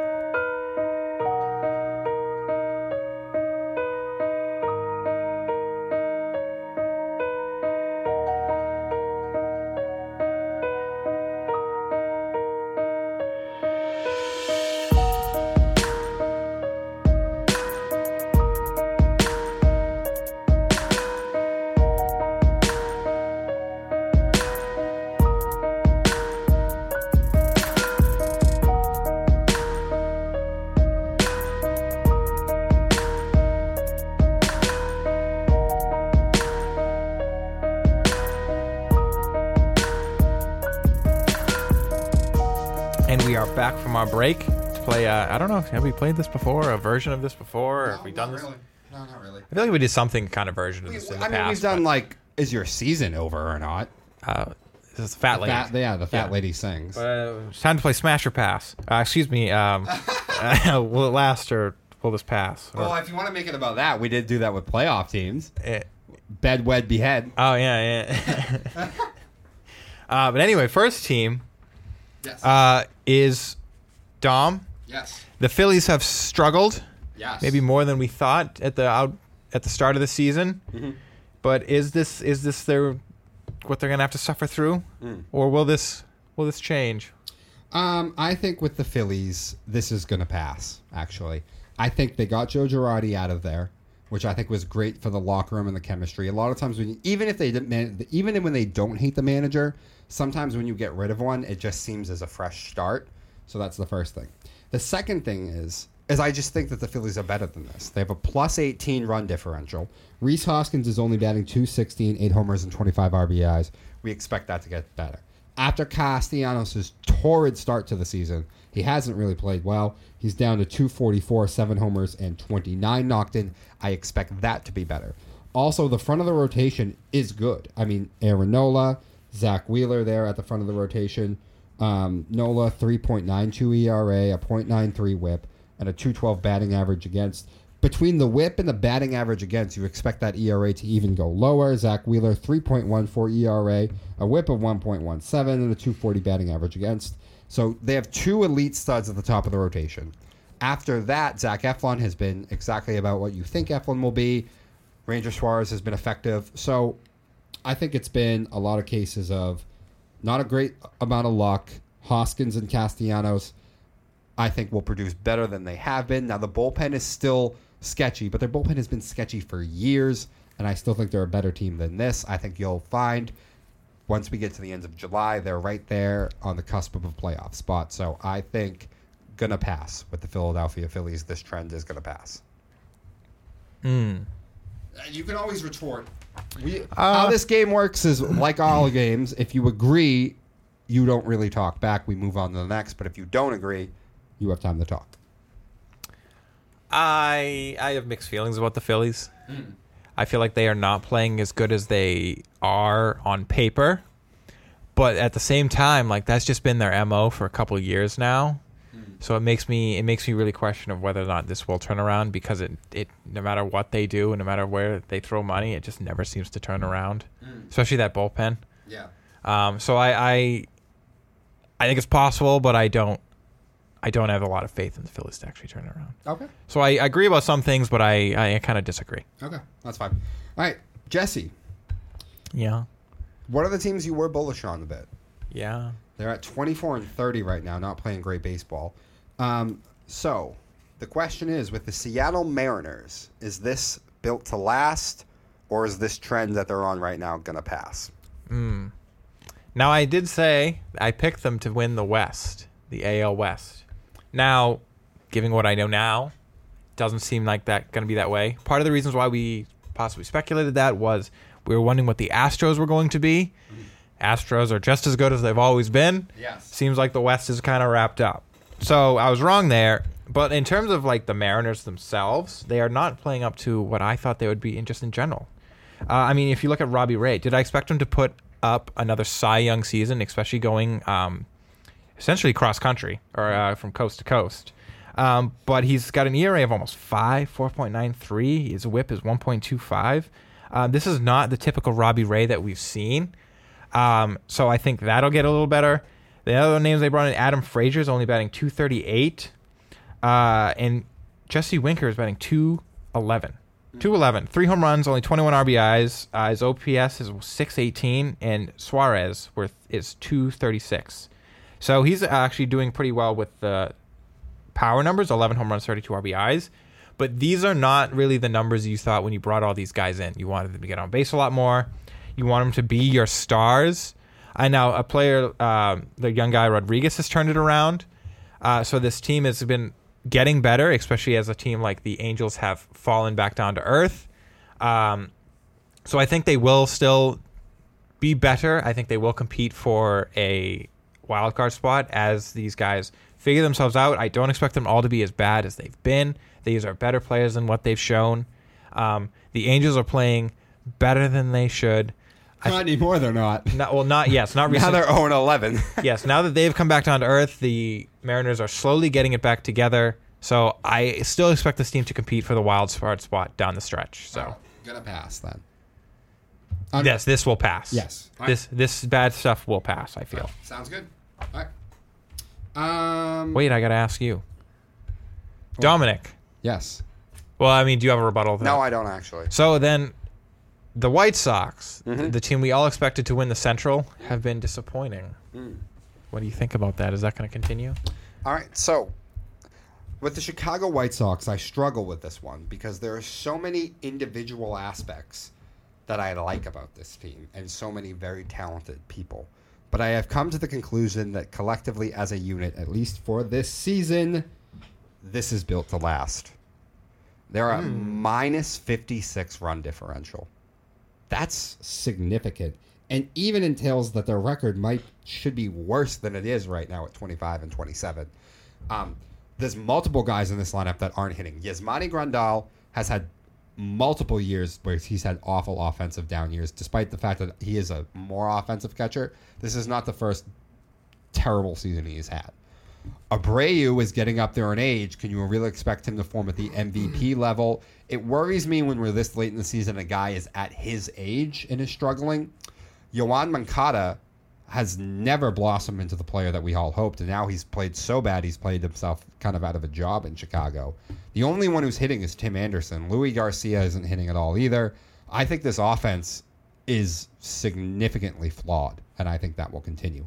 Now they have three studs, potential studs at the top of the rotation, and Michael Kopech, Dylan Cease, and Giolito, and they actually have all pitched pretty effectively, which makes me even more skeptical about things in the future because they've pitched all three effectively so far, and you still have a losing record.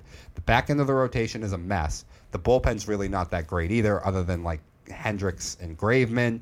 So I do think, at least for this season, there's a lot to keep. There's a lot to be happy about in the future for the White Sox. I think they can fix a lot of this next year, but I think this is built to last. These struggles for the Chicago White Sox. Hmm. Are you surprised that I said that? A little bit, yeah, yeah. Because I, I. Now here's the thing, I'm not that surprised about the White Sox. I'm surprised at how the Twins are doing. I'm surprised at how the Guardians are doing. But I was never that hype about the White Sox in general. I felt like they took advantage of a bad division the past couple of years, and so this doesn't quite surprise me. Hmm. So, All right. So you think? so I'm I'm just surprised that you That- said that. yeah, I know. I figured you'd be surprised by that one. All right. So Jesse, Moi? the big one. Yeah. The New York Yankees are like the best team in baseball and seem like they hmm. never give up any runs, at least They're- over the they're- past week or two. So, is this torrid pace of the Yankees, as clearly the best team in the AL East, is this built to last, or is it going to hmm. pass? It's a tough question. It is.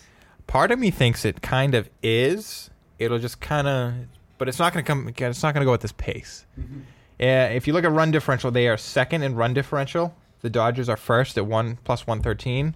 They are second at plus one hundred two, And then the third best team is a team that is playing a little better than we thought at the Mets at plus 76.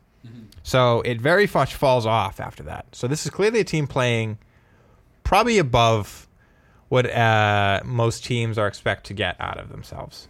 Um, so I mean, even like you look at Houston. Houston has played great. They're only a plus 48 run differential. So there's clearly a giant discrepancy there. Now a lot of it is surprising pitching, I guess you could say. Now you said these guys could be really good. You just didn't know how what their ceiling was. Uh, first one, Nestor Cortes.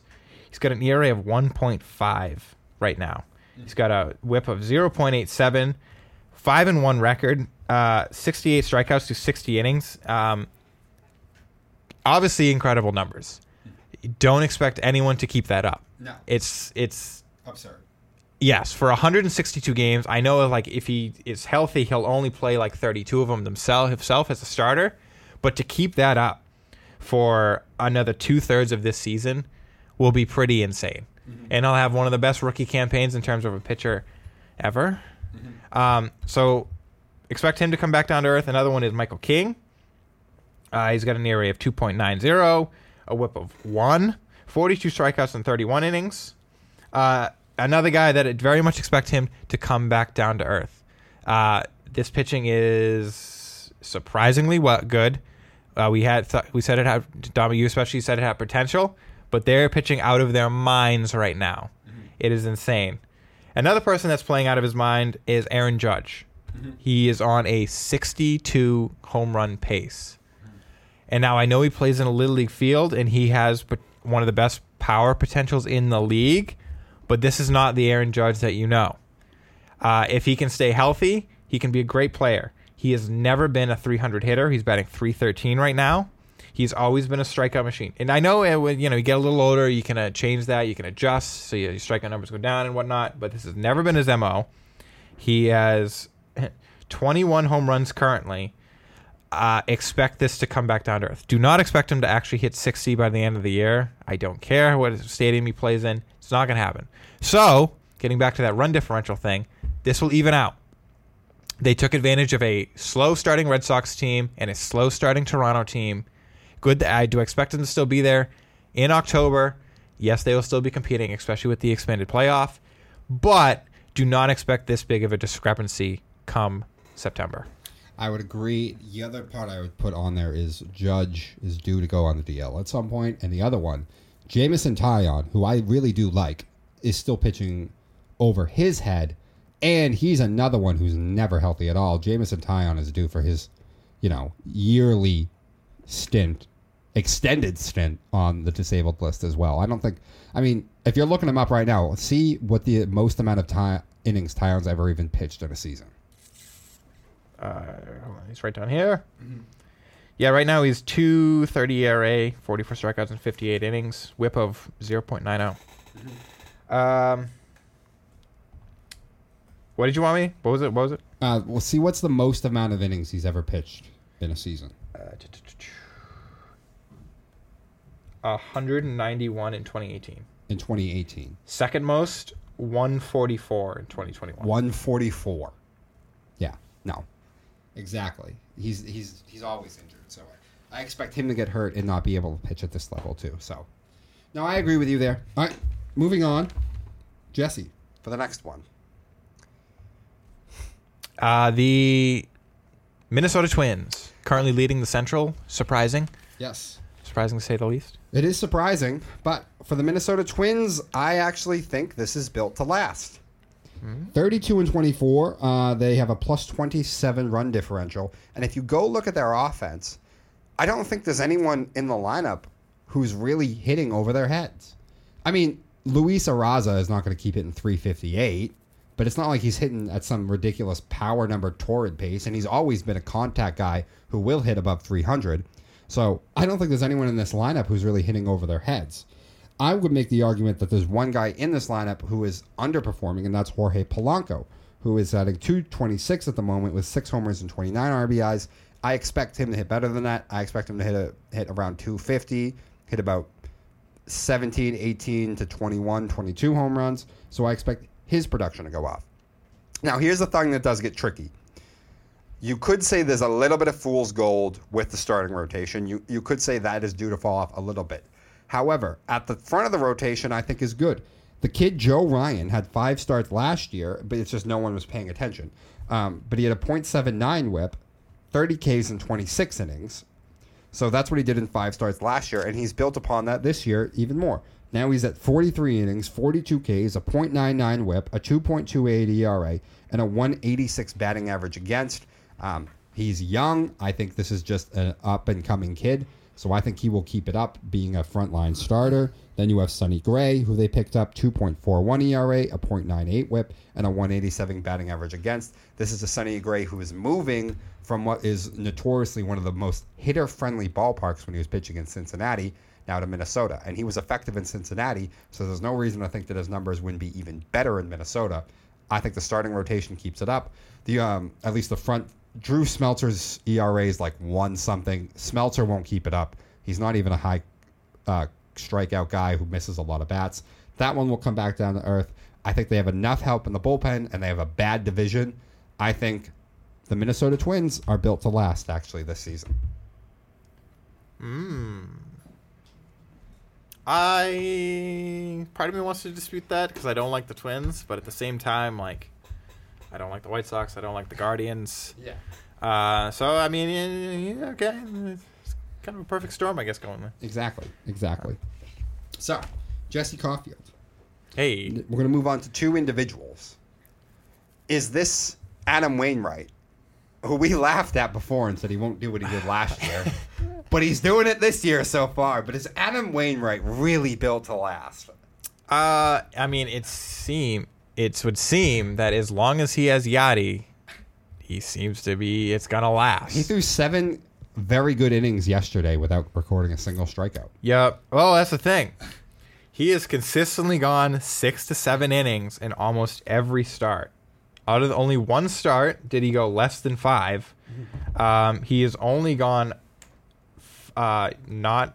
He's only gone five innings and not hit the six inning mark three times. Um, and none of them have really even been that bad. I accidentally exit out of all the stats here. Uh, but I mean, his overall stats: two point seven three ERA, one point two three WHIP.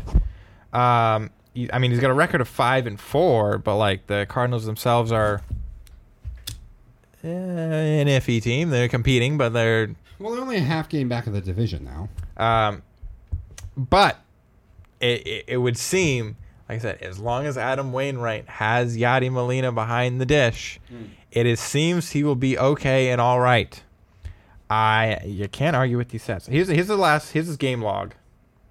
Um, for the last couple starts, which I can't find anymore. Game log. All right, so starting his first start May fourth, he went seven innings, gave up one hit, zero runs. May 15th, six innings, three hits, two runs. May 20th, seven innings, four hits, one run. May 26th, five innings, 10 hits, four runs. Uh, May 31st, seven innings, two hits, no runs. June 5th, seven innings, nine hits, only two runs. So this man, like I said, consistently goes six to seven innings. That's exactly what you want out of a starter nowadays. He doesn't give up a lot of hits. He still doesn't give up a lot of runs. Now, at times he can have the strikeout numbers going. At times he doesn't need to have the strikeout numbers going. It's just him and Yadi doing what they want to do. Yeah, I kind of think it will last because that's just that's just how it's been the past couple years. Adam Wainwright won't age, even though this is last season. But hey, I think it will last. Absolutely. And I'm going to have to cut this segment short because I have received a text message and a uh, someone sending me a what do we call this? I, I'm Nudes? drawing a blank. Yeah, basically news. Oh, that's not what I said. Deshaun Watson I said nudes. now in the tw- oh, now in the 24th case. His lawyer stupidly said on radio that uh, let's see what is this? I don't know. Happy endings are not illegal. Hardin said that Watson engaged only in consensual sex and only on three occasions. Hardin said on a statement later in the week, attempting to clarify his marks on a Houston radio show. In the views, I mentioned that a message that happy endings is not illegal, meaning it is not illegal for someone to have consensual sex with a ser- with a therapist after the massage, unless the sex is for pay. Deshaun did not pay anyone for sex. Stupid comments to make by his lawyer. A complete screw up. Also, they had two different meetings. Um, Deshaun did with this massage therapist, in which the second one, after already having a complaint, then again behaved inappropriately in the second one. Uh, reached out to try and talk to Deshaun and his lawyer, and they did not at any point engage with the woman before the lawsuit was put into effect. Uh, it's a screw up by his lawyer. Terrible messaging coming out of his camp, and uh, you know he might he might be screwed for this next NFL season. Uh, well, I mean, to break that down, uh, a happy ending is not illegal. However, it might be against company policy. So he, he didn't break the law. I mean, he did though. and it's not against it's not against the law. It just might be against company policy. It's just the fact that like, No, it is but because you can't pay for it. well, he didn't say he paid for it. Uh, you still can't say that publicly. You can't. Well, I mean, you're not going to say publicly that he did pay for it, even if he did. But if he didn't pay for it, it's just these massage therapists um, are breaking the massage rules, the company rules. I don't know. Which, like, there's also that question of like, you know, did they say yes because they were too afraid to say no? Which is, you know, a different moral question at that point. Mm-hmm. That's not rape. That's just like, well, you might have just been an a hole and a bad guy about it.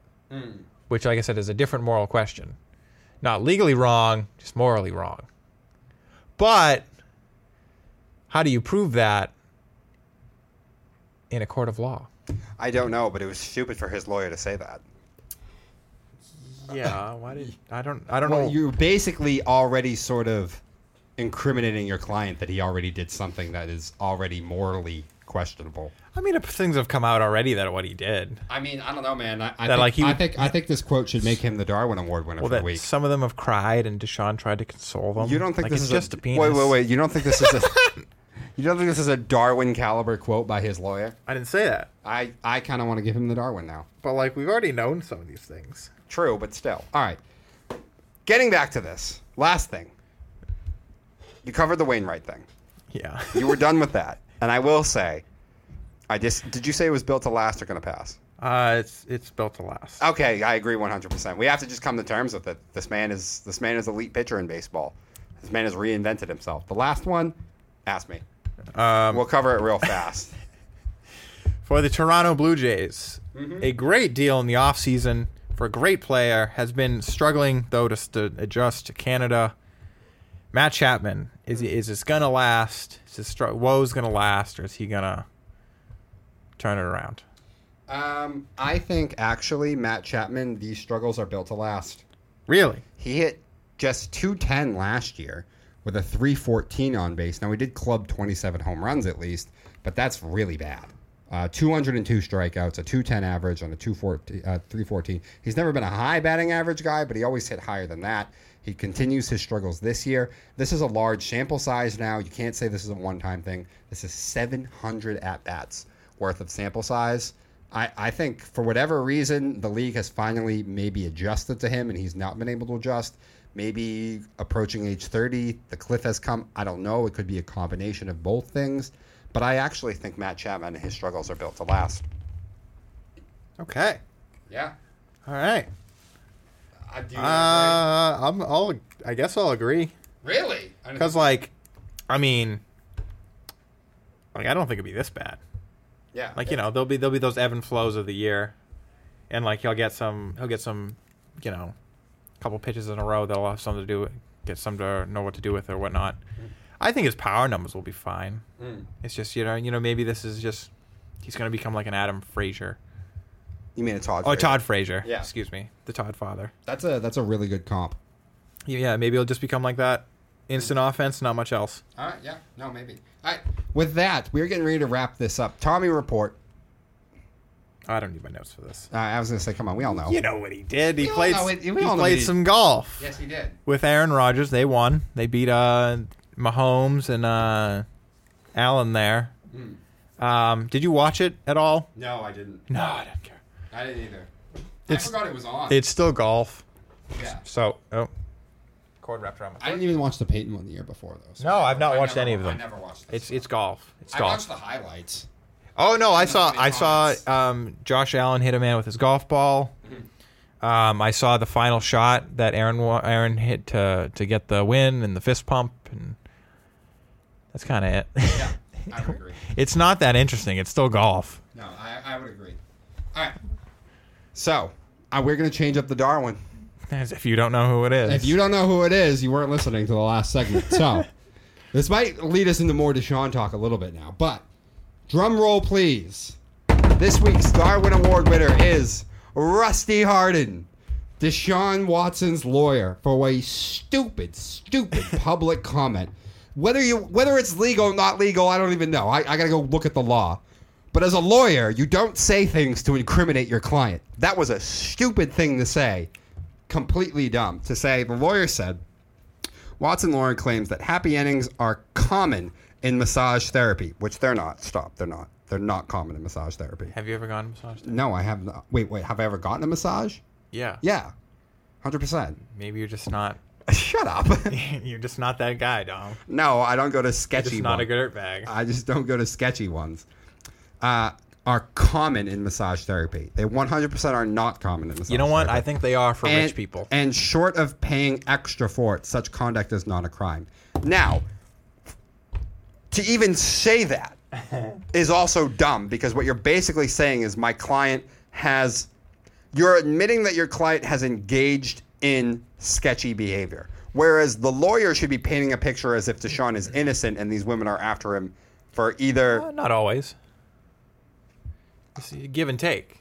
maybe in the court of law once the information is out then you can no longer Yeah. have that defense but in the public eye before we've gotten to this point you shouldn't you shouldn't have to go that route you should try and keep the claim up of you know they're just this is totally you know they, they want money they misunderstood a certain thing or that or this or Yeah. that you know you don't say this you don't say that because you're basically saying my client has at best engaged in morally questionable and reprehensible behavior and at worst illegal and at worst forcibly and illegal Hmm. I is that the thing about are they common? I'm sure they are common for people that have money, and I bet they do often actually do pay extra for a happy ending. Uh, and I bet you'd be surprised how many places. Not that I have ever gone to a massage at all, but I bet more places have a, like a secret. Like, yes, give them money; they will give you what you want. i mean that's still paying for sex at that point yes, and that's illegal. yes it is Um, but he didn't incriminate that. Um, so, and the thing about that is, like, should he come out and say this? Uh, no. But if you heard it, like, you're not going to be on the jury. No one on the jury is going to be allowed to have been able to hear that. So, like, you can technically say that to anybody. It doesn't, like, I'm not going to be on that jury. Like, he can say that to me, and I'll just be like, oh, wow, like, he probably should be guilty or should get some punishment. But that, that's not going to how it'll be presented in the court of law. And like I said, like, oh, you can say that. And like a lot of times it's like, all right, you can give that little give and take. It's like, yes, that was the situation, Your Honor, but that's not how it should have been interpreted. Hmm. The victim is lying. The victim is exaggerating. The victim is misinterpreting. He didn't understand. Hmm. That's a lot of how these go. Uh, so I think that's a lot of how the argument's going to go. So like, yes, Hart- he got his HJs. He got his happy endings. Um, but it was consensual and there was no transaction. So therefore, it was okay. Which again just comes down to that like, well, that's not illegal, but that's just a moral question. Which is like that's not for the court of law. That's the that's the por- court of public opinion. Yes. well hardin then had to clarify his other statements going back back on a Houston show in which he said, I mentioned that a message uh, that has a happy ending is not illegal, meaning it is not illegal for someone to have consensual sex with a therapist after a massage unless the sex is for pay. Deshaun did not pay anyone for sex. Hardin says via the statement, I was speaking in a hypothetical situation. Ah. If there is a consensual sexual encounter after a massage, that is not a crime, nor the basis for a li- civil lawsuit. So he then had to go back and clarify his statements, Now you messed up hard, bro. clearly knowing that he had misspoken. You are a lawyer and you had to walk back your statement. That's never good. No. It's never good. See, that's that's that's that's not good. He kind I almost think he should have stuck with it. and just let it be. Yeah. Tony Buzbee told ESPN on Friday that Hardin may have single-handedly lost his client's case because I'm absolutely going to use that oh. comment because I think it speaks volumes to how he, his team, and his client think about the massage industry and women. That was I- that was Tony Buzbee, the opposing lawyer. Okay. All right. That, all right. That's a problem. What? What Buzbee said or Hardin? What Buzbee said. Because all right, now that's how. All right, that's how you can bring it into court. Yeah. It's like, all right, this is their opinion. This is how they feel. Mm-hmm. And it's problem is, that's kind of hearsay.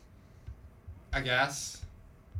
and if I've learned anything from the Amber Turd trial, I don't care about hearsay. here- no, that's not true because all it really means is you're trying to convince a jury. And just because they say it's hearsay and want it dismissed does not mean that it doesn't stick into the minds of the jury. I guess. I suppose. 100%. That's why you still do things even though you'll it'll get shot down eventually. Sure. That's So- yeah, that's true. Um, I think this is one of the most monumental screw ups. I think this is, you know, we we've talked about going back maybe in a few shows and listing some of the best Darwin awards. This is up there to me. Hmm. That's stupid comments for a lawyer to make I don't know publicly why a lawyer is of going. an ongoing suit. I don't listen. That's a whole other thing. Yeah, why is the lawyer going on a talk show? I have no idea. Like, Well, I think the first one was a statement, and the second one was then I had to go on Well- a radio show to clarify the I mean, previous statement. the lawyers tell their clients all the time. Don't Shut talk- the hell up. Yeah, I know. Don't say anything to anybody, not even just the popo. Yeah. But like, just to like, don't speak, don't say anything publicly, any of that. Mm-hmm. I and Deshaun hasn't said anything. It's his lawyer that said it. Yeah. Oh man, he's got to have. I mean, I'm sure he has multiple lawyers. But It's just that's the the head one. Do you gotta fire Hardin at this point? I think That'll you kind of do. That'll drag this out so much longer. I think you kind of do. You Here's the can't- thing, after you can't certain- have him go into Well- that room. Now with Tony Buzbee. After a certain point, you're not. You can't fire your lawyer either. Oh yeah. That's your lawyer. oh. Now they haven't started yet, so I assume he still can. Like it's not like the the Unabomber trial where it's like, all right, we're over halfway done here, and you want to fire your lawyer now? Yeah. No chance, buddy. Yeah, Like it hasn't technically started yet, so I you probably can. but Oh my gosh! All right, congratulations to Rusty Hardin for breaking his own rule that I'm sure he said to Deshaun and what every lawyer says to their clients, which is say nothing, Shut the hell up. shut the hell up. uh, he broke the cardinal rule that all lawyers I feel like tell their clients. Congratulations to this week's Darwin Award winner on the spot, last second, Rusty Hardin. You idiot. All right. That has been it for Slow Your Roll this week. game back on Wednesday. I think I'm done betting for this series, but you know, whatever. Go Celtic. Ah, I, you know what? I'm being I'm Celtics? No, I no, I'm Say being that? no, I'm being dishonest because I put money on Golden State to win the title at Oh. the start of the playoffs. But you can say go Celtics. Go Celtics. You know, go Celtics. All right. For Dominic Lorenzano, writer for the Yakiway Report, Jesse Caulfield, signing off. Have a great rest of your week, everyone. At Slow Your Roll on Instagram, Slow Your Roll on Twitter, and SlowYourRoll.com, where you can get all our content, news, and videos from the show. Have a great rest of your week.